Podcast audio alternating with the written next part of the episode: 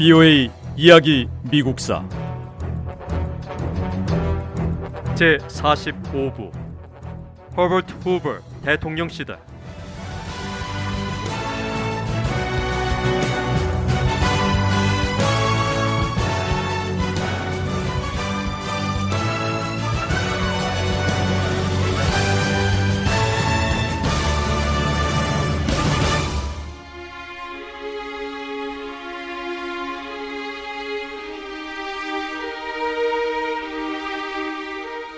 미국과 유럽에 닥친 경제 위기는 제1차 세계대전이 끝나고 국가들 사이에 고리로 연결된 부채 관계에 큰 압박감을 안겼습니다.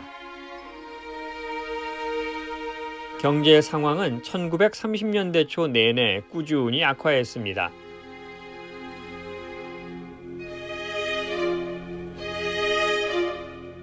경제 상황은 더 나빠졌고 심각한 정치적 긴장이 아시아와 유럽의 평화를 위협하기 시작했습니다. 평화를 위협하는 정치적 긴장은 아시아에서 먼저 명확하게 드러났습니다. 1905년 5월 일본은 러일 전쟁에서 승리했습니다.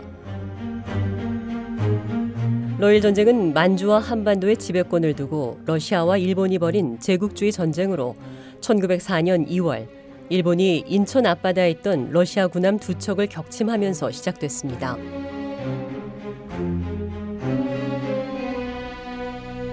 러일 전쟁에서의 승리로 일본은 중국 북동부에 있는 남만주 일대의 경제를 장악했습니다.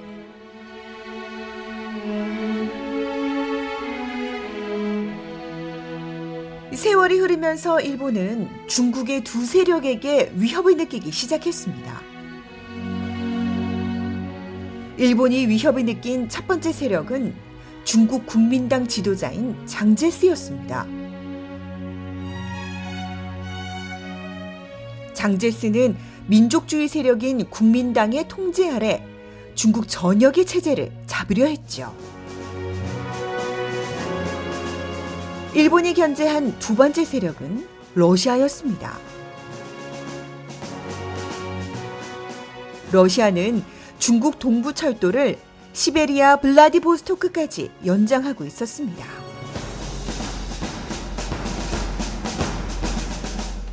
(1931년 9월 18일) 일본 제국의 관동군은 만주를 침략했습니다.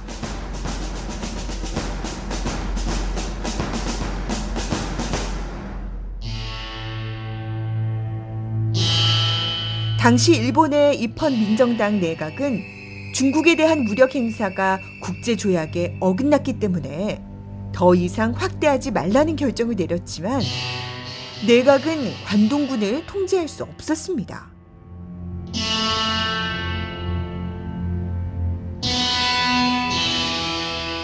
오히려 관동군이 도쿄 정부를 통제했고 군 수뇌부는 관동군의 행동을 묵인했어요.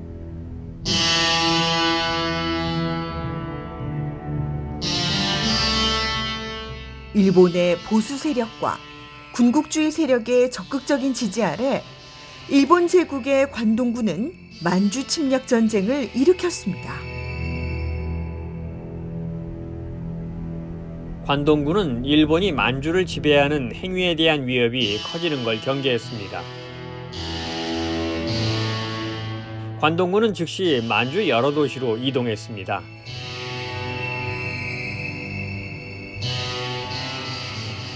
그리고 만주 전 지역에 대한 정치적 통제권을 주장했습니다. 일본 제국의 관동군은 만주 철도 주변의 주요 도시를 점령해 나갔습니다. 일본은 만주 전역을 점령한 다음 1932년 3월 1일 만주국을 세웠어요. 국제연맹은 관동군의 철수를 권고했지만 일본 제국은 이를 거부하고 1933년 3월 국제연맹을 탈퇴했습니다.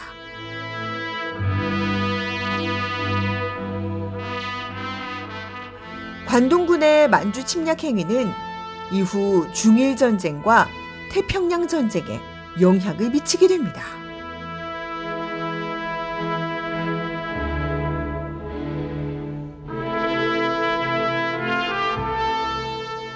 허버트 후보 대통령과 미국인 대부분은 일본 제국의 만주 침략에 강하게 반대했습니다. 하지만 미국은 또 한 번의 큰 전쟁으로 이어질 것을 우려해서 전쟁의 원인이 될 만한 어떤 행동도 취하지 않았습니다.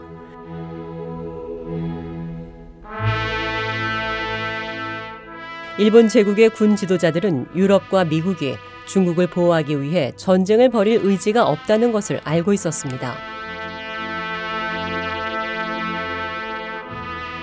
제국주의 일본의 군대는 계속 진군했습니다.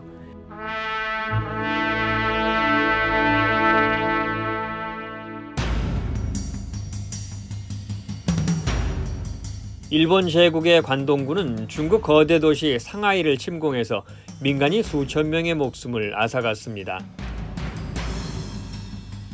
서방 국가 지도자들은 일본의 민간인 학살 행위를 규탄했습니다. 헨리 스팀슨 당시 미 국무장관은 미국이 중국 내 이 지역에 대한 일본의 통제를 인정하지 않을 것이라고 밝혔습니다. 하지만 허버트 후보 대통령은 중국을 침략한 일본에 대해 미국이 제재를 가하는데 반대했습니다.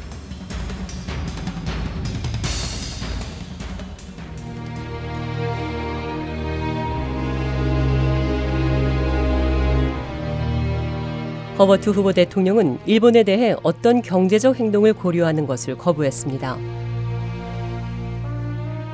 그리고 어떤 군사적 행동 역시 강력히 반대했습니다. 국제연맹 역시 일본 제국의 중국 영토 지배를 인정하지 않았고 일본을 만주의 침략자로 불렀습니다.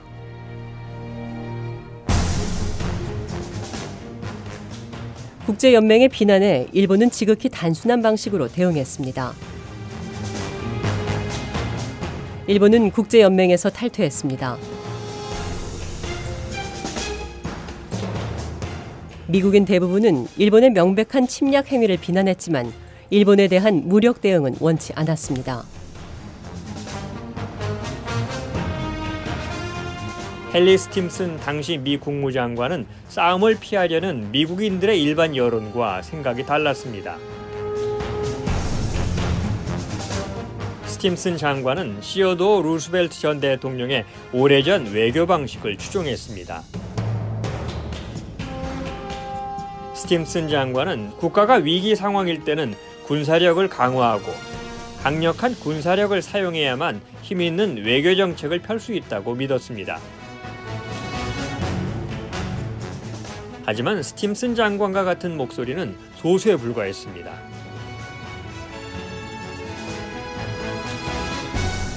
미국인 대부분은 일본이 실제로 미국의 안보를 위협한다고 믿지 않았습니다. 무엇보다 미국인들은 목숨을 거는 위험을 각오할 만큼 중국인을 도울 준비가 되어 있지 않았습니다. 많은 미국인은 1941년 일본 비행기가 하와이 진주만에 있는 미군 기지를 공격한 뒤에야 일본에 대한 자신들의 생각을 바꾸게 됩니다. 유럽 상황도 미국과 별반 다르지 않았습니다. 프랑스는 독일에서 나치 세력이 커지고 이탈리아와 스페인에서 파시스트 세력이 떠오르는 걸 걱정했습니다. 프랑스는 국제군을 창설하자고 제안했습니다. 하지만 허버트 후보 대통령은 국제군 조직 계획에 반대했습니다. 허버트 후보 대통령은 모든 국가가 보유하고 있는 무기를 줄여야 한다고 촉구했습니다. 후보 대통령은 무력이 아니라 협상이 문제를 해결하는 방법이라고 믿었습니다. BOA 이야기 미국사 다음 시간에 계속됩니다.